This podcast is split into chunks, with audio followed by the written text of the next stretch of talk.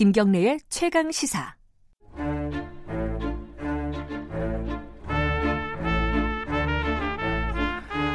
네, 김경래 최강 시사 3부 시작합니다. 수요일마다 돌아오는 영화 스포 최강 시사의 영화 코너 스포일러 시간입니다. 오늘도 최광희 영화 평론가 나와 계십니다. 안녕하세요. 네, 안녕하세요. 오늘은 어 청년 문제를 다룬 영화들. 네. 이게 뭐 엑시트 때문에 갖고 오신 거죠? 예, 그렇습니다. 엑시트가 지금 어, 얼마나 봤어요? 많이 번다고 하던데. 음, 750만 명 정도 넘어선 걸로 알고 있는데요. 천만 갈라나요? 글쎄요, 지금 천만까지 가기는 조금, 조금 어렵네요. 동력이 좀 떨어지고 있는 상황이라서, 예. 저, 저도 봤거든요. 네, 재밌게 음. 보셨어요? 저는 뭐, 이런 거 좋아하거든요. 아, 코미디물 이런 거 좋아해요. 예, 예. 예. 그 엑시트라는 영화 저는 이제 평론가적 입장에서 예. 그다지 좋게 보지는 못했어요. 아, 그랬어요? 예, 아. 약간 좀 어, 억지스럽고 지루하다 뭐. 이런 느낌이 좀 들었는데 많은 예. 관객들이 굉장히 흥미롭게 보시는 것 같아요. 근데 오. 이게 왜 이런 현상이 벌어질까? 음. 어, 물론 영화의 만듦새도 오락 영화적인 네. 그 완성도가 있기 때문에 뭐 관객들에게 흡입력을 갖기 어, 갖고 있겠죠. 근데 네. 이 영화가 품고 있는 주제 의식이랄까요? 네. 그런 것들이 이제 동시대의 관객들에게 좀 약간 오- 어필하는 측면이 분명히 존재한다는 생각이 들어요. 그리고 이게 사실 뭐, 코미디, 어, 요소가 되게 많고, 네. 그 다음에 재난 영화, 네. 어, 어떤, 어, 재난 상황에서 네. 탈출하는 영화. 예, 예, 예.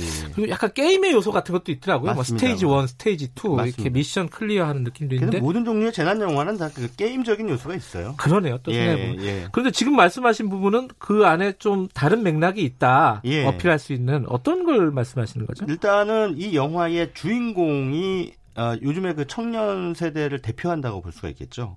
근데 여기서 조정석 씨가 맡은 그 용남 취업 준비생이죠. 아. 예, 그 소위 말하는 청년 백수입니다. 아하. 예. 뭐 여기저기 다 해도 안 되는. 음. 그래서 그 요즘 뭐 하냐라는 질문을 가장 듣기 싫어하죠.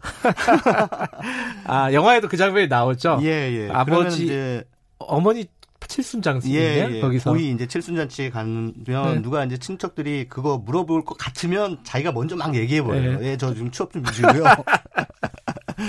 이해가 돼요. 이거 이거는. 예, 얼마나 듣기 싫겠어요. 예. 그 정말 귀에 못이 박히도록 들은 얘기니까. 음. 그리고 여- 이 영화 속에서 이제 뭐 유독가스 재난 상황이 벌어지면서 그 왜 그 행사장이죠 고위 칠순 잔치 네, 부페 뭐 네, 식당 네. 같은. 예. 그런 행사장의 부점장으로 일하는 그 이민아 씨 소녀시대 이민아 이민아 씨가 연기한 의주라는 이제 여자 주인공 음. 어 용남과 이제 대학 동기죠 첫사랑. 예, 예, 이루어지지 이제 못한 첫사랑. 네. 만나게 되는데 어 서로 이제 상황은 다르지만 그렇지만 뭐 의주라고 하는 여자 주인공은 일단 취업은 돼 있는 상태지만 음. 그래도 직장 내 갑질을 당하고 있는 아. 그런 상황이에요. 특히 이제 남자 점장으로부터 성희롱에 가까운 음흠. 그런 그 어, 뭐랄까 억압 같은 걸 느끼고 있는 음흠. 그런 상황에서 어떻게 보면 이제 둘 다 그 동병상련이죠. 음흠. 한 사람은 취직을 못했고 한 사람은 취직은 했지만 네. 뭐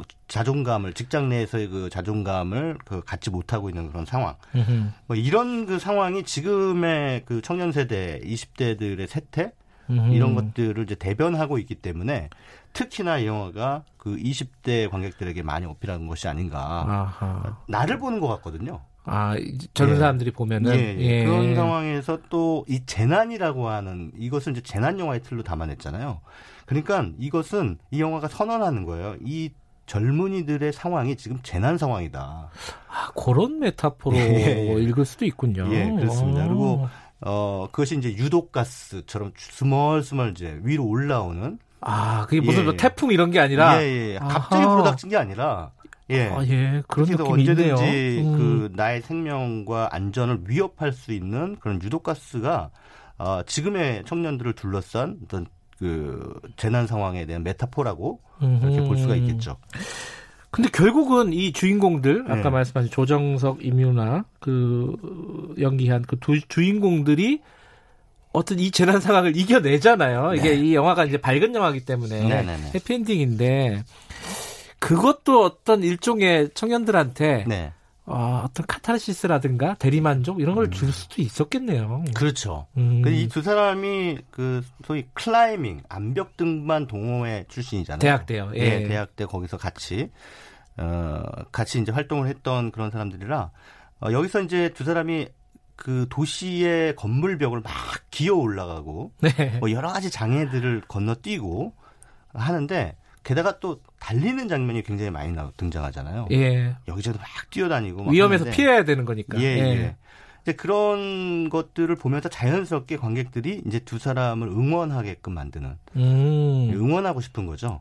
그리고 이제 뭐 영화 보신 분들은 아시겠습니다만 이제 영화 후반부에 드론이 등장하는 장면이 예. 나오는데 거기서는 이제 많은 사람들이 이 두 사람을 탈출, 이 두 사람이 거기서 재난 상황에서 탈출하게끔 도와주고 음. 또 응원하는 그런 네. 이제 상황들을 보여주는데 이것은 감독이 그러니까 우리 사회의 청년들이 처한 그 여러 가지 그 깊은 현실의 늪에서 이들의 용기를 가지고 빠져나올 수 있게끔 좀 많은 사람들이 이제 관심을 갖고 지켜봐 보고 응원을 했으면 좋겠다. 음. 이런 그 연출 의도가 그 장면에 좀 그 뿜어져 나온 것이 아닌가 뭐 이런 생각이 듭니다. 그러네요. 어, 뭐, 저는 보면서 이 건물 안전에 대한 생각을 많이 했는데, 아니면 이 영화를 어 무슨 화생방 그러니까, 그 옥상 문은 네. 왜 이렇게 닫아놓냐, 뭐 이런, 이런 문제 있잖아요. 그, 네, 네. 뉴스에서 많이 등장하는 거. 비상구는 왜 항상 닫혀 있을까? 예, 뭐. 그렇습니다. 그게 사실 영화적으로는 이게 논리적으로는 약간 좀 이해가 안 돼요. 그 음. 물론 옥상 문이 잠겨져 있는 상황이지만 그 대체로 이제 그런 위급 상황에서는 그 옥상문을 열쇠로 이게 따려고 하는데 열쇠가 밑에 층에 있잖아요. 네. 유독가스가 막 올라오고 있는데 밑에 층에 내려가려면 위험하지 않습니까? 근데 어찌됐든 내려가려고 이제 하는 네. 그런 상황들이 이제 벌어지고 내려갈 수 없으니까 조정석 씨가 건물 바깥으로 나가서 옥상으로 올라가는 클라이밍을 시도를 하는 거죠. 일반적으로 이제 그런 경우에는 위급하면 어디 가서 뭐 등기라든가 소화기 같은 거 가져와서 옥상 문을 이게 부수죠. 그러면은 예, 예, 예. 클라이밍을 못 하잖아요. 예, 그러니까 부수고 들어가려고 일단 한 번은 노력을 하죠. 네. 그래서 안 되면은 이제 클라이밍을 하게 되는데 그 상황을 이제 생략해 버렸어요. 생략해 버렸다는 건 뭐 영화적인 정합성보다는 그러니까 음. 논리적으로 딱 아기가 맞는 것보다는 어 이렇게 이제 클라이밍을 하는 기어 올라가는 모습 자체가 지금 청- 현재 청년들이다. 음. 뛰어 올라가는 게 아니라 기어 올라간다는 거죠. 아, 그 여러 가지로, 아, 저는 그 네. 청년 문제가 이제 뭐 어떤 소재로는 여기저기 삽입이 됐지만은 네. 이거를 그런 메타포 전체적으로 영화 자체가 음. 청년 문제를 다루고 있다라고 생각은 진지하게 못 했었는데 네. 얘기를 듣고 보니까 하나하나 다 들어맞네요. 음. 예, 그렇습니다. 그래서 그 이게 뭐 노골적으로 이거를 뭐 이것은 청년 백수들의 이 심각한 실패에 아, 대한 그러면 또 보고서입니다. 영화 잘 안 보죠, 사람들. 그러면 안 봐요. 네. 그러니까 이거는 이제 이런 주제 의식을 음흠. 오락 영화적인 틀 안에서 유쾌한 톤으로 담아냈기 때문에 네. 사람들이 관객들이 이제 마음을 툭 놓고 볼 수가 있는 거예요. 즐길 그러네요. 수가 있는 거예요. 음. 즐기면서 이 영화가 담고 있는 그 뼈, 그 뼈 있는 말을 이제 받아 안고 나오는 거죠. 네. 그런 차원에서 뭐이 영화 엑시트가 지금 그나마 우리 한국 영화가 뭐 기생충 이후에 상당히 고전하고 있는데 어 이런 어 흐름 안에서도 선전하고 있는 이유가 아닌가 음, 이런 생각이 듭니다. 영화가 되게 영리하다는 생각이 드네요. 지금 말씀하신 거 보니까. 네, 그렇죠. 음, 그러니까 음. 어 어떤 얘기를 묵직한 주제 의식을 어, 심각하게 전달하면 사람들은 부담스러워하거든요. 네. 예. 그러니까 이걸 가볍게 전달을 해서 어 관객들이 그 자연스럽게 예. 예, 그 주제 의식에 빠져들 수 있도록. 근데 그것까지 안고 나오셨으면 영민한 감독 관객들이시고요. 예. 아, 그냥 재밌다. 그 예. 정도로 나오셨으면 뭐 그냥 평균적인 관객이라고 볼 수 있겠습니다. 저는 평균적인 관객인 걸로 하고요. 예. 자, 이 청년 문제를 다룬 영화들이 한국 영화들이 많이 있죠. 그거 말고도 어떤 걸 갖고 오셨습니까? 네, 심심찮게 많이 나오는데 어, 지난해 개봉했던 영화죠. 그 이창동 감독의 영화죠. 유아인 씨가 주연한 버닝이라는 영화가 있었는데요. 음. 이 버닝이라는 영화 가 앞서 제가 말씀드린 청년 문제를 굉장히 심각한 톤으로 다루고 아. 있는 영화예요. 그래서 흥행 실패했습니다.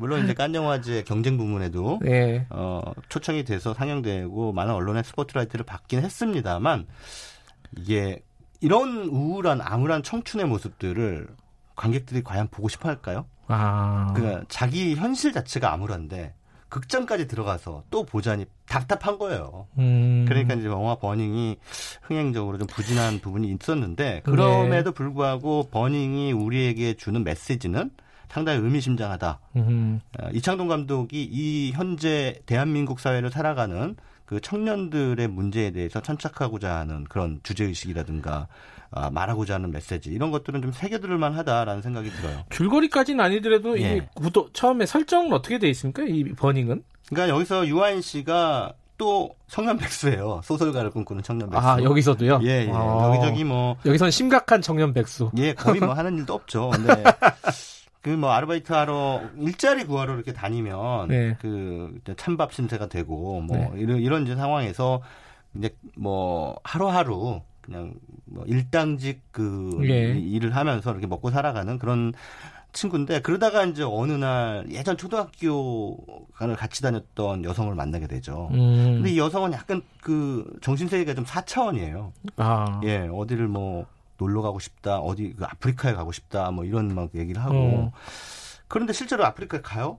근데 갔다가 이제 얼마 있다가 돌아오는데 웬 남자하고 같이 돌아온 거예요. 음흠. 근데 그 남자는 굉장히 잘 사는 남자예요. 아하. 나이는 비슷한 또래인데 예. 상당히 잘 사는 남자인 거죠. 거기서 좀 계층 간의 위화감이 발생하는 거죠. 음흠. 어, 근데 되게 젠틀해요, 그 남자가. 왜 보면은 우리가 흔히 어, 있는 사람들 보면 뭔가 이렇게 에, 폭압적이고 좀 무례하고 이럴 것 같은데 이 네. 사람은 전혀 그렇지가 않고 상당히 겸손하고 어, 또 교양이 있어 보이는 거죠. 그런데 그것조차 저 교양이 저 돈이 만든 교양이 아닐까라는 생각이 이제 들 수밖에 없는 거죠. 음흠. 근데 여기서 이제 그, 그 남자 역할을 맡은 배우가 이제 재미동포 배우는 스티븐 연인데 어, 그런 차원에서 이제 유한 씨가 약간의 위화감을 느끼게 되고 그 스티븐 연이 그런 얘기를 합니다. 나는 비닐하우스를 태우는 취미가 있어요. 저는 그 영화 봤는데 그게 무슨 의미인지를 지금도 잘 모르겠어요. 왜 그렇죠. 비닐하우스를 태우고 다니는지. 근데 비닐하우스를 태우는 게 실제로 그 사람의 비닐하우스를 태우는지 아하. 아니면 그냥 허세 부리는 건지 그것조차 이제 가늠이 안 되는 거죠. 아. 그런데 그런 와중에 이제 자기가 어찌됐든 연정을 품었던 그 여성이 사라져 버립니다. 어느 음. 순간. 어, 시- 온데간데 없이 없어져 버려요. 그러니까 이제 의심을 품는 거죠. 저 비닐하우스를 태운다는 저 인간이 어떻게 한 게 아닐까. 음. 라고 하는 의심을 품고 이제 그 친구가 다니는 동네에 그러니까 스티븐 연이 주로 이제 많이 다니는 동네에 비니, 모든 비닐하우스를 다 뒤지고 다닙니다. 미스테리의 어떤 성격도 좀 있군요. 예, 그렇습니다. 예. 그 미스터리지만 그 미스터리라는 형식 자체가 이 영화 유아인 씨의 심리적 상태 그대로입니다. 음. 그러니까 유아인 씨가 이 세상을 바라보는 그 상태가 미스터리인 거예요. 아하. 도저히 알 수가 없는 거예요. 이게 진실이 뭐지, 허구가 뭔지 이런 것들을 가늠할 수가 없는 안개 속에 놓여 있는 청년들의 상황. 그래서 그 어, 그런 게 이제 이창동 감독이 영화를 통해서 버닝이라는 영화를 통해서 말하고자 했던 게 아닌가 이런 생각이 듭니다. 저는 어, 이게 영화는 재밌었어요. 보기에는 네, 재밌었는데 네. 다 보고 나서 이게 도대체 무슨 말일까? 음, 아 그런 생각이 들어서 이게 예를 들어 음. 비, 비닐하우스를 왜 태우는 거고 음. 이게 무슨 뜻일까 음. 몰랐는데 말씀하신 걸 들어보니까 모르는 게 당연한 거네요. 네. 그것 자체가 영화에서 주는 메시지일 수도 있겠네요. 음, 그렇죠. 음, 이게 도대체 세상이 어떻게 돌아가는 거지?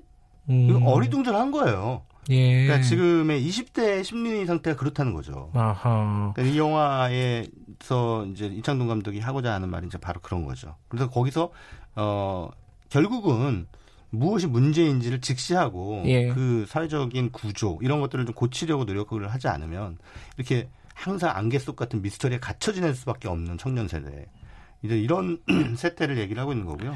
어, 시간이 많지 않지만은 네. 어, 청년을 다룬 또 하나의 영화 간단하게 좀 소개를 아, 해 주시죠. 요거는 조금 다른 결의 영화인데요. 예. 박보영 씨가 나온 영화죠. 열정 같은 소리 하고 있네. 제목은 참 잘 졌어요. 네. 흥행 많이 안 됐죠, 이거. 안 됐죠. 근데 여기서는 이제 그 박보영 씨가 언론사 수습 기자, 연예부 수습 기자로 네. 나오고 바로 이제 갓 입사한 이제 젊은 세대입니다. 그리고 그 위에 이제 악마 같은 부장이 있죠. 그 정지영 씨. 예, 예.